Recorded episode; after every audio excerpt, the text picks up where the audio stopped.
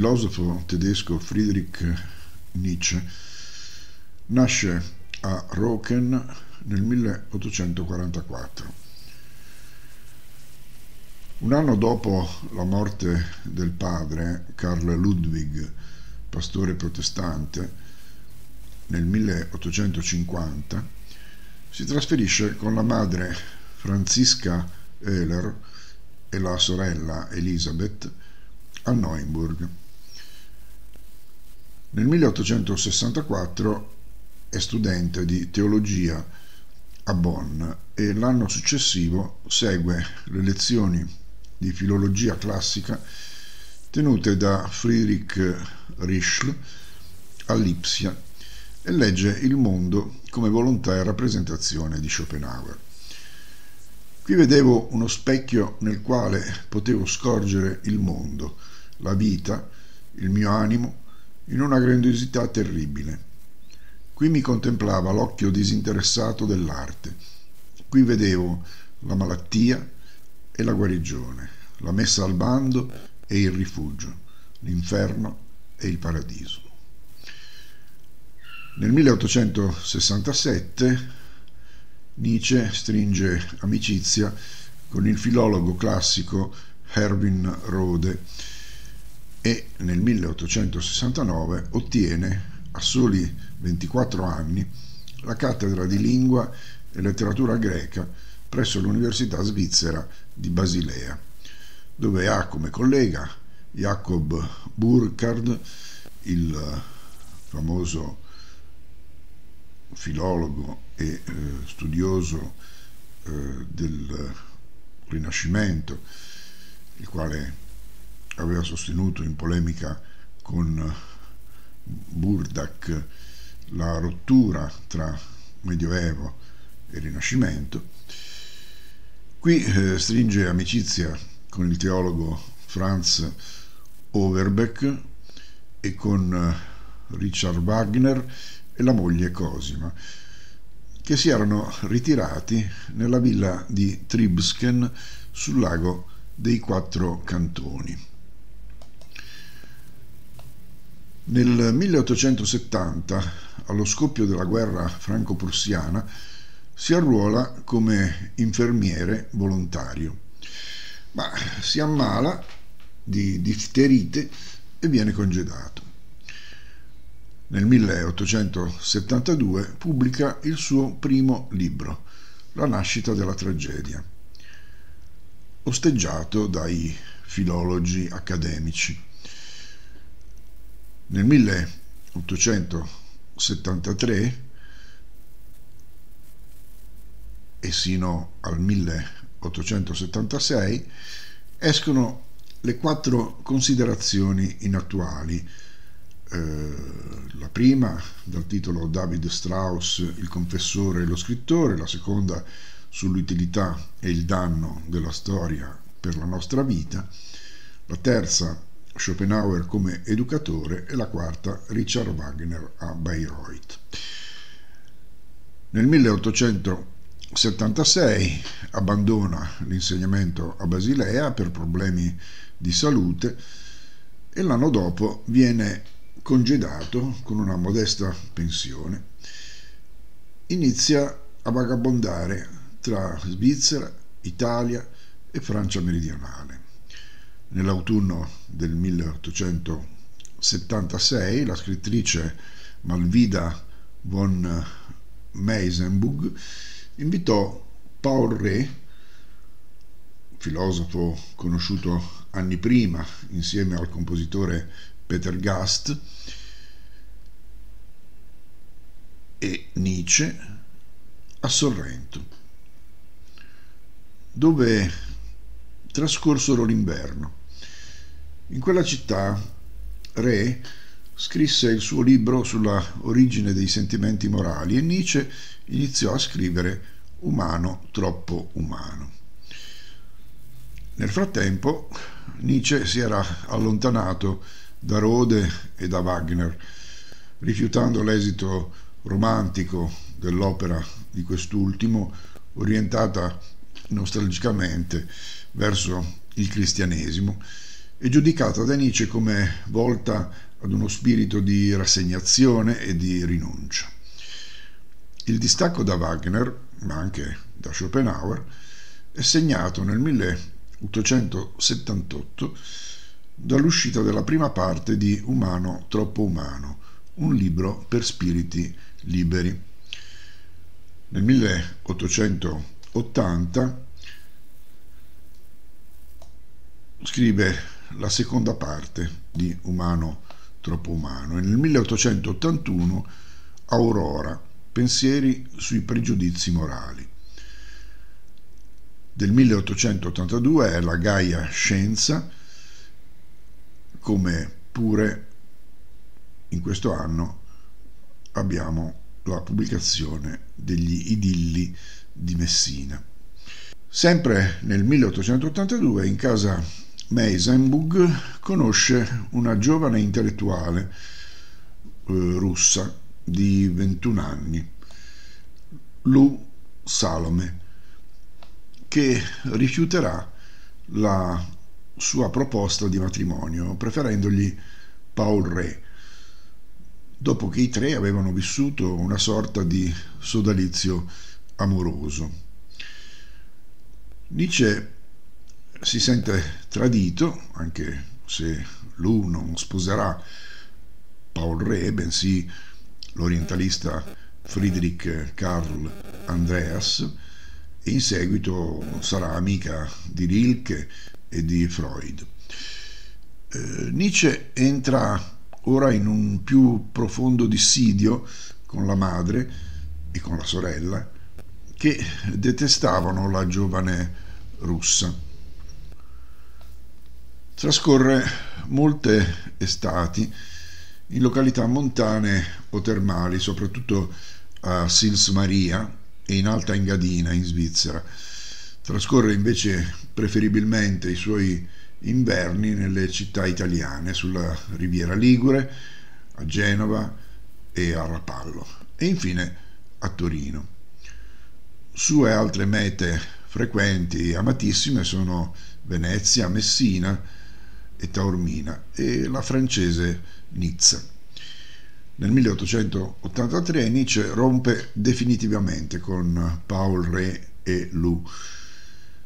Si accresce il contrasto con la sorella dopo il fidanzamento di Elisabeth con Bernard Forster, wagneriano e antisemita, che poi sposerà nel 1885. Inizia la pubblicazione della prima e della seconda parte di Così parlò Zarathustra, sempre nel 1883. La terza parte è del 1884 e la quarta parte viene pubblicata nel 1885, tutto a proprie spese. Nel 1886 scrive Al di là del bene e del male, preludio di una filosofia dell'avvenire, nel 1887 Genealogia della morale, uno scritto polemico, cui seguono il caso Wagner, Crepuscolo degli idoli, ovvero come si filosofa col martello, l'anticristo, maledizione del cristianesimo, Ecce Homo, come si diventa ciò che si è, e Nietzsche contra Wagner, tutti scritti del 1888.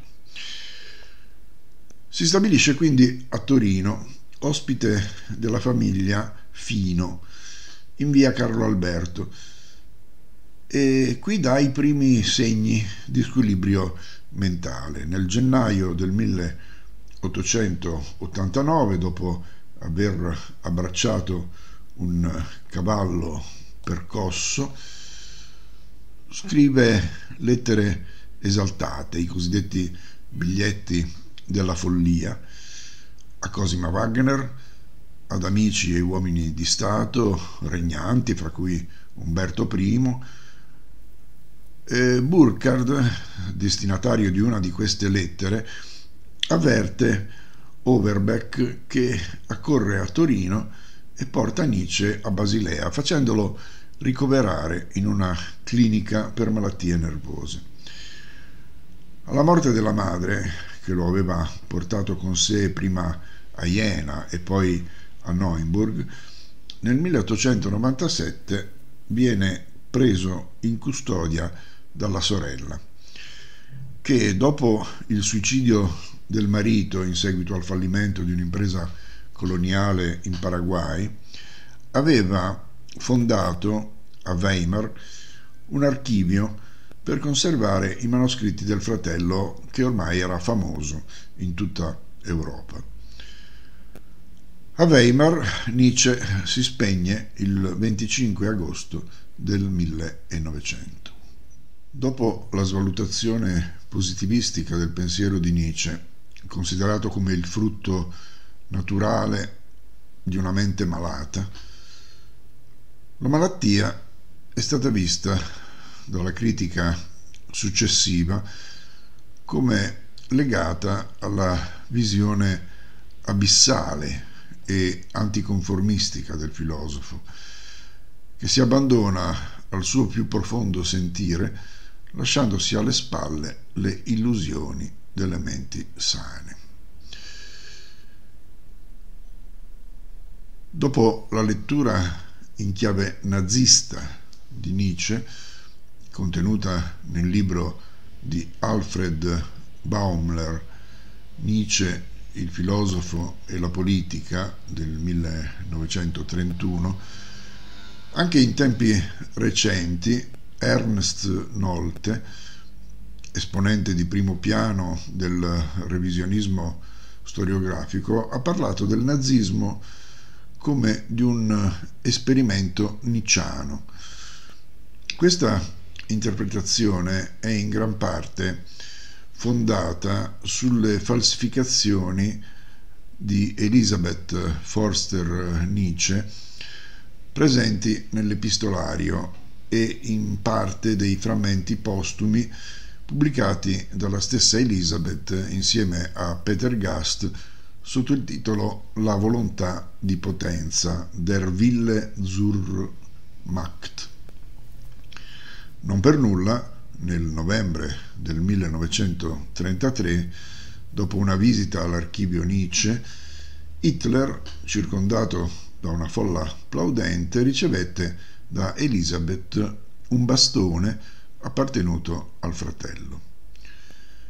Ma già Heidegger, Jaspers e Löwit negli anni 30 avevano di fatto contestato la nazificazione di Nietzsche, considerando l'opera del filosofo in rapporto ai grandi temi della tradizione filosofica dell'Occidente. Finalmente, a partire dal 1964, con l'edizione critica dei manoscritti di Weimar, ad opera di Giorgio Colli e Mazzino Montinari, pur senza disconoscere gli spunti antidemocratici e anti-egualitari, si sono potuti recuperare nei variegati e persino contraddittori testi nicciani quegli elementi progressisti, ad esempio la polemica antiborghese, che hanno permesso anche alla cultura marxista, prima ferma alla condanna di un Nietzsche bollato come irrazionalista e reazionario, di accogliere quanto di profondamente rivoluzionario ha espresso il filosofo tedesco. Per quanto riguarda la scrittura di Nietzsche, va detto che se gli scritti giovanili sono ancora affidati alla forma accademica del saggio e del trattato, successivamente la tendenza asistematica, il desiderio di esprimere il caos e la contraddittorietà del reale, porterà Nietzsche a prediligere la forma dell'aforisma per fissare l'illuminazione istantanea, la visione profetica ricca di simboli, allegorie, eh, parabole, sino poi ad arrivare negli ultimi scritti all'esposizione autobiografica e all'invettiva polemica. Nell'opera giovanile La nascita della tragedia dallo spirito della musica, ovvero Gricità e pessimismo del 1872, Nietzsche sostiene una tesi rivoluzionaria. Sostiene che nell'età arcaica della Grecia, alla base dell'arte, esistono due impulsi opposti e complementari. Lo spirito dionisiaco, che si esprime in una immedesimazione, una partecipazione vitale al divenire della natura attraverso l'ebbrezza gioiosa e l'incoscienza che porta all'accettazione anche delle crudeltà della natura stessa, del dramma della vita e della morte. Questo spirito si esprime nell'esaltazione creatrice della musica, della danza e della poesia lirica.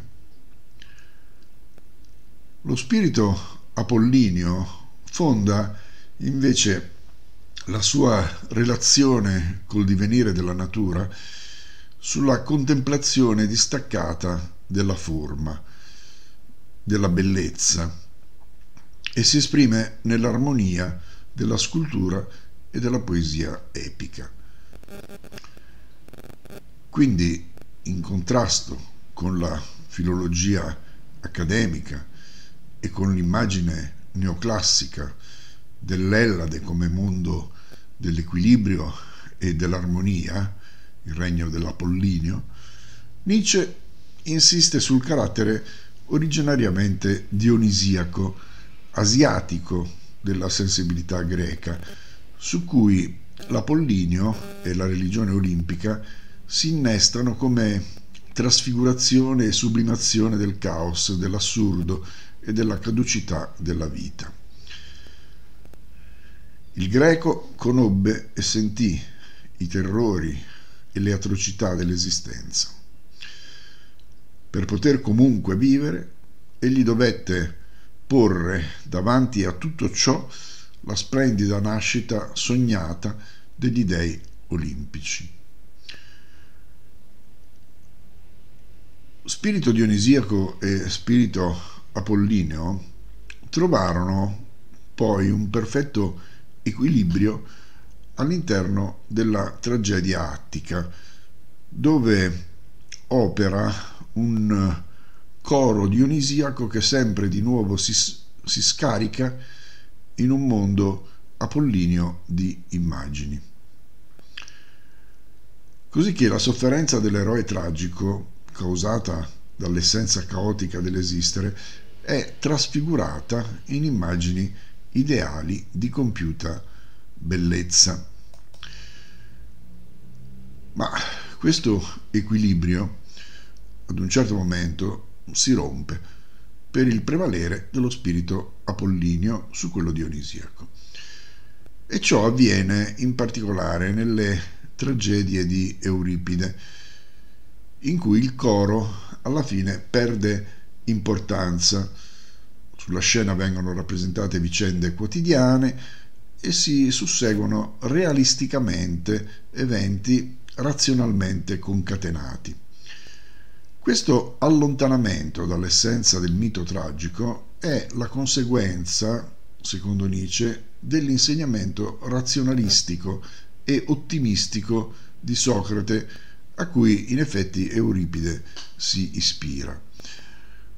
Si compie così l'uccisione delle profondità istintuali della vita con la vittoria dell'uomo teoretico e dei suoi sillogismi capaci di astrarsi, attraverso il concetto, dal molteplice, violentando quella vita complessa e contraddittoria che l'uomo tragico dionisiaco aveva affermato. In questa fase del suo pensiero Nietzsche da un lato accoglie la visione dolorosa dell'essere e della vita propri di Schopenhauer, ma d'altro lato ne rifiuta l'esito ascetico. Nietzsche vuole accettare invece la vita con il suo dolore, le sue contraddizioni, il suo disordine, l'assenza di senso e lo fa ora nel segno di Dioniso, il dio dell'ebbrezza e della gioia, che canta, ride e danza. Solo l'arte rende sopportabile la vita, intendendola come un gioco tragico, costituito dalla lotta fra gli opposti abissali della vita e della morte, della gioia e del dolore. Solo a partire dall'arte può essere romanticamente spiegato il mondo. E così Nietzsche parla di giustificazione estetica dell'esistenza. Sulla musica, in particolare, si fonda l'ideale di una rinascita della cultura tragica, che trova in questa fase la sua incarnazione emblematica in Wagner, a cui Nietzsche dedica questa sua prima opera giovanile. Eh, da Wagner Nietzsche poi si distaccherà a causa della riaffermazione dei valori del cristianesimo a cui approderà l'opera del grande compositore. In un'altra opera giovanile, le considerazioni inattuali scritte tra il 1873 e il 1876, occorre considerare la seconda di queste considerazioni, quella intitolata Sull'utilità e il danno della storia per la vita del 1874. Nietzsche in questa considerazione inattuale, critica lo storicismo e lo storiografismo che ci costringono a incurvare la schiena e a chinare la testa dinanzi alla potenza della storia e dinanzi alla sua dialettica razionale. Occorre invece una certa dose di incoscienza e di oblio perché vi sia felicità e per poter agire nel presente. La storia può essere utile solo se non viene vista come una scienza pura, incurante dei bisogni vitali, solo se si pone invece al servizio della vita. La storia appartiene al vivente, sotto tre rapporti, in quanto il vivente è attivo e ha aspirazioni, in quanto preserva e venera, e in quanto soffre e ha bisogno di liberazione. A questi tre rapporti corrispondono tre specie di storia e di storiografia, ognuna con un aspetto positivo, eh, fisiologico, e uno negativo, patologico. Abbiamo così una storia monumentale che consiste nella ricerca di modelli e maestri per chi vuole realizzare le proprie aspirazioni. Se la grandezza fu una volta possibile, sarà possibile un'altra volta. L'aspetto patologico è invece quello di mitizzare o abbellire il passato e di indurre al fanatismo. Poi abbiamo la storia antiquaria che compete a coloro che preservano e venerano il passato con fedeltà e amore. Qui l'aspetto patologico eh, deriva dal fatto che questa storia degenera in una cieca furia collezionistica e mummifica la vita. Infine c'è la storia critica che compete a chi soffre e guarda al passato come a un peso da cui liberarsi. La storia viene qui trascinata davanti al Tribunale della Vita che non giudica secondo giustizia ma seguendo le passioni. L'aspetto patologico mm, deriva dal fatto che si tenta di recidere il passato con il coltello, dimenticando che non è possibile liberarsi totalmente dal condizionamento delle generazioni di cui siamo frutto. Ecco, gli atteggiamenti unilaterali di ognuna di queste tre tipologie alla fine andrebbero, secondo Nietzsche, corretti con l'intervento degli altri due.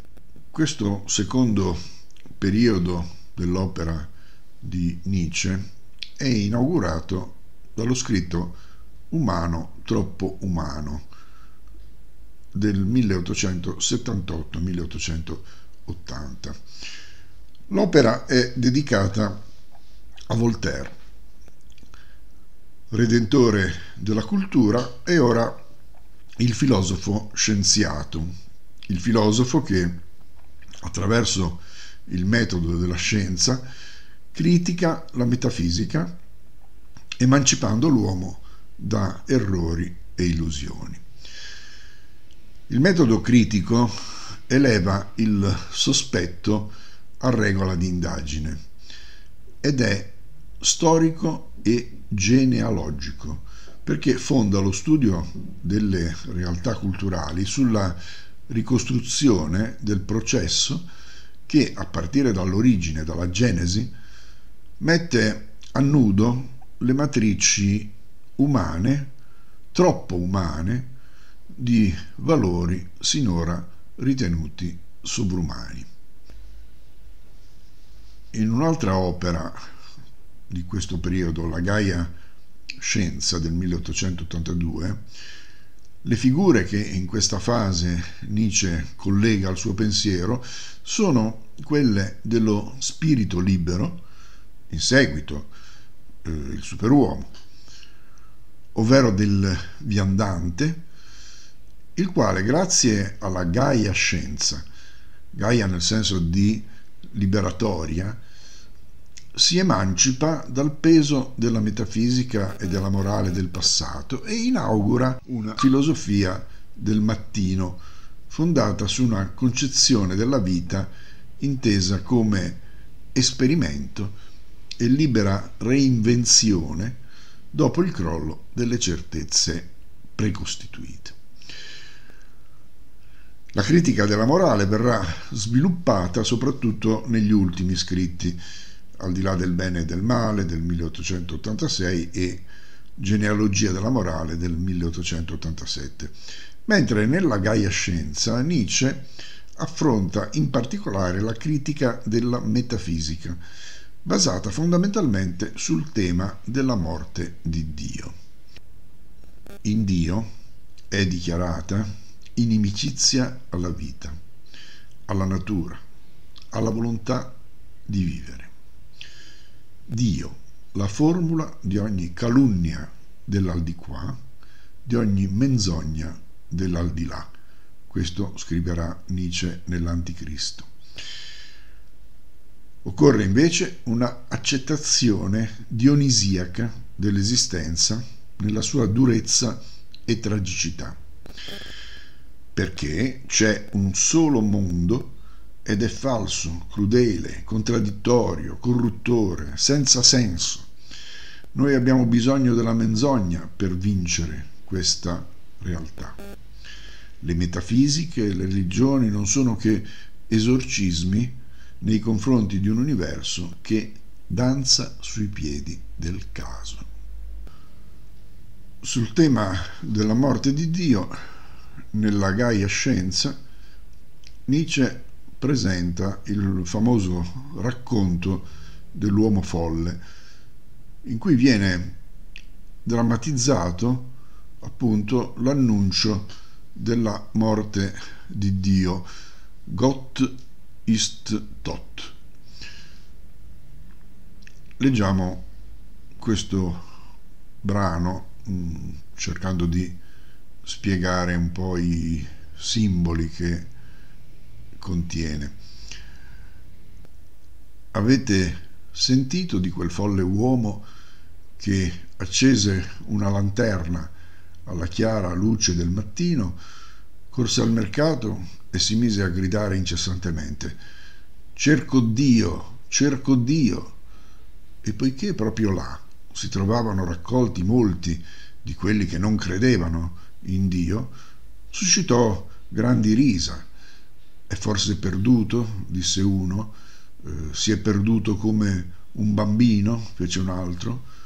Oppure sta ben nascosto, ha paura di noi? Si è imbarcato, è emigrato? Gridavano e ridevano in una gran confusione.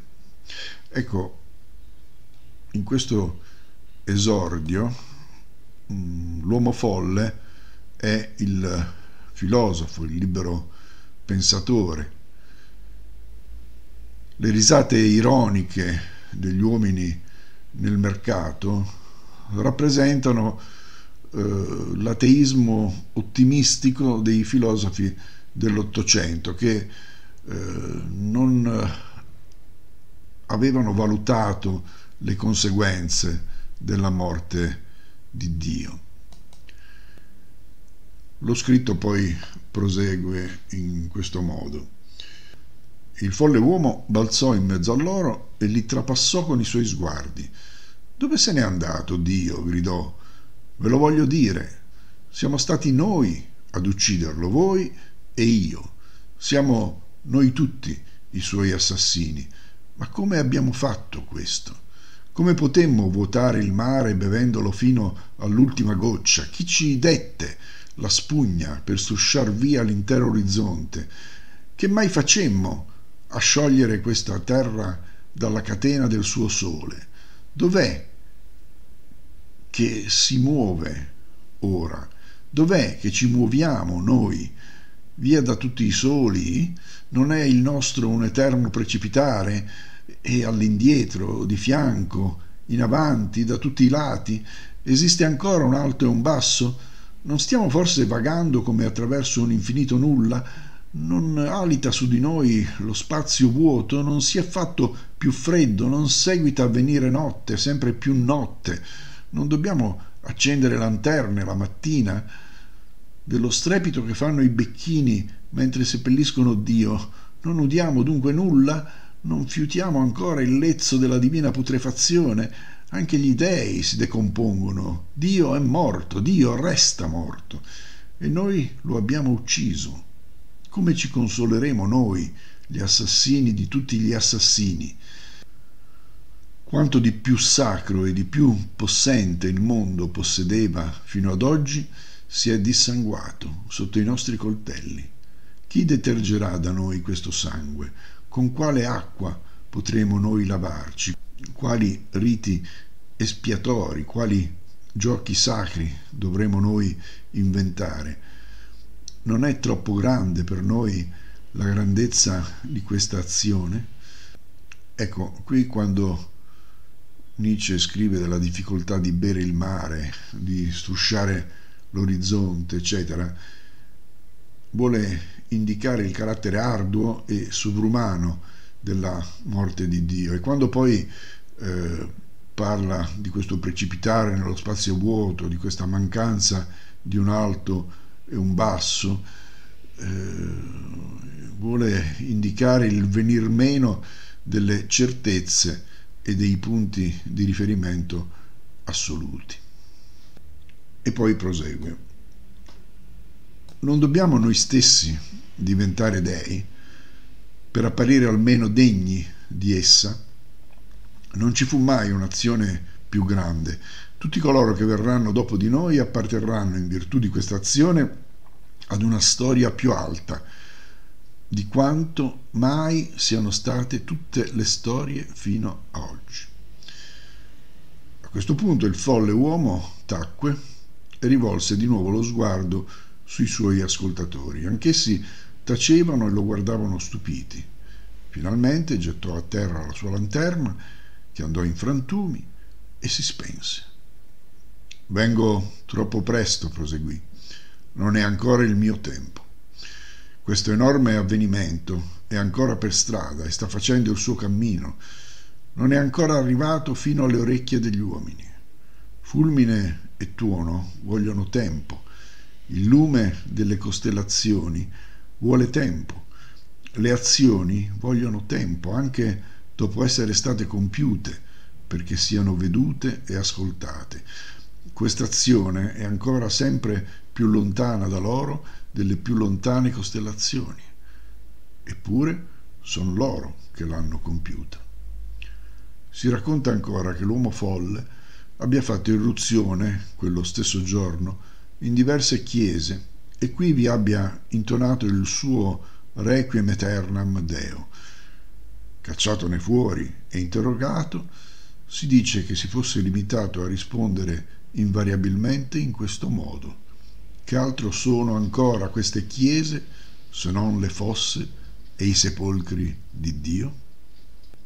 Ecco, quando mm, Nietzsche scrive del giungere troppo presto no, di questa notizia, di questo annuncio della morte di Dio, vuole sottolineare che la coscienza della morte di Dio non è ancora penetrata nelle masse e quando alla fine definisce le chiese come sepolcri di Dio, allude evidentemente alla crisi moderna delle religioni.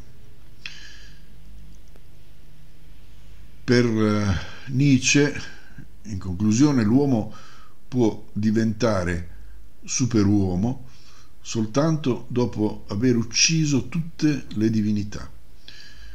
Morti sono tutti gli dei. Ora vogliamo che il superuomo viva, dirà Zarathustra. Per concludere questa prima parte relativa alla trattazione del pensiero di Nietzsche, possiamo vedere quello che eh, scrive il filosofo nell'opera Crepuscolo degli idoli del 1888, in cui parla della morte di Dio come eh, qualcosa di coincidente con il tramonto definitivo del platonismo. E eh, Nietzsche delinea in sei tappe questo tramonto nel passo intitolato Come il mondo vero finì per diventare favola, storia di un errore. Primo, il mondo vero, attingibile dal saggio, dal pio, dal virtuoso. Egli vive in esso, lui stesso è questo mondo, la forma più antica dell'idea, relativamente intelligente, semplice, persuasiva, trascrizione della tesi io, Platone, sono la verità. Ecco, quindi un primo momento è quello della filosofia platonica, in cui si pone questa separazione fra mondo sensibile e mondo ideale, mondo delle idee, in cui risiede la verità che poi è costituita dal pensiero stesso di Platone. Secondo, il mondo vero, per il momento inattingibile, ma promesso al saggio, al pio, al virtuoso, al peccatore che fa penitenza. Progresso dell'idea.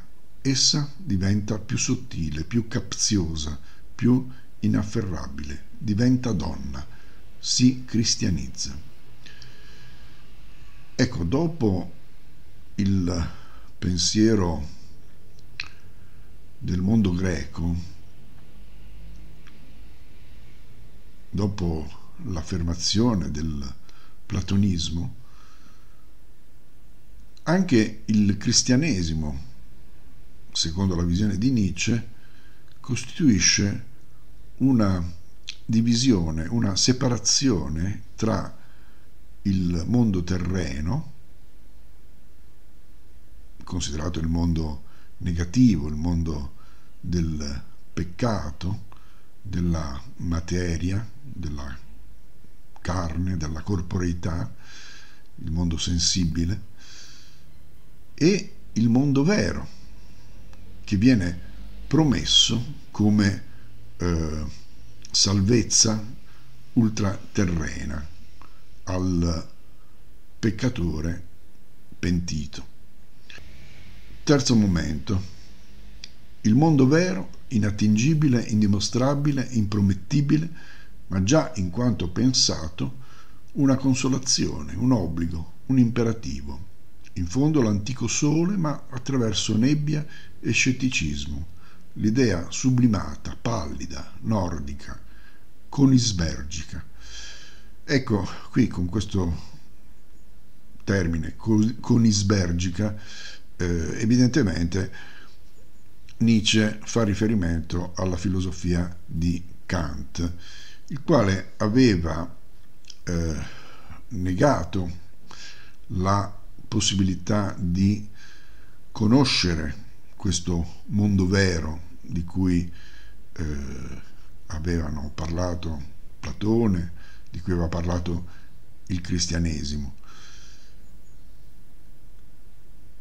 E però mh, anche Kant mantiene un dualismo perché poi eh, il mondo vero mh, diventa nella sua filosofia l'imperativo categorico, meglio il fondamento del, dell'imperativo morale, però come qualcosa di indimostrabile e però nello stesso tempo desiderabile.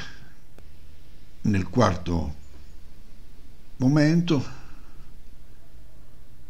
il mondo vero, inattingibile, comunque non raggiunto, e in quanto non raggiunto anche sconosciuto, di conseguenza neppure consolante, salvifico, vincolante. A che ci potrebbe vincolare qualcosa di sconosciuto? Grigio mattino, primo sbadiglio della ragione, canto del gallo del positivismo. Con l'avvento del positivismo, eh, il cosiddetto mondo vero viene dichiarato qualcosa di irraggiungibile, di sconosciuto, eh, viene in qualche modo eh, messo da parte e quindi abbiamo questo primo sbadiglio della eh, ragione. Quinto momento, il mondo vero, un'idea che non serve più a niente, nemmeno più vincolante, un'idea diventata inutile e superflua, quindi un'idea confutata, eliminiamola. Giorno chiaro, prima colazione, ritorno del bon sens e della serenità, Platone rosso di vergogna, Baccano indiavolato di tutti gli spiriti liberi. Ecco, con l'affermazione del libero pensiero, il mondo vero viene finalmente eliminato, cioè si dichiara la morte della dimensione metafisica, la eh, fine della metafisica, la morte di Dio. E finalmente, nel sesto punto, abbiamo tolto di mezzo il mondo vero? Quale mondo ci è rimasto? Forse quello apparente? Ma no, col mondo vero abbiamo eliminato anche quello apparente. Mezzogiorno, momento dell'ombra più corta, fine del lunghissimo errore, apogeo dell'umanità, incipit Zarathustra. Una volta eliminato il mondo vero, il mondo della metafisica, l'aldilà, il eh, mondo delle idee, l'assoluto, ci rimane il mondo apparente, ma in effetti questo mondo apparente era modellato, era definito in relazione al mondo vero, cosiddetto al, all'aldilà, al, all'assoluto, all'infinito. E quindi anche questo eh, mondo, così come lo abbiamo finora vissuto nella sua dimensione, nella sua relazione eh, con eh, l'assoluto, deve essere eliminato. Quindi anche il mondo apparente deve essere a questo punto reinventato, deve essere rivissuto eh, in modo assolutamente diverso. E questo è il compito a cui ci chiama Zarathustra.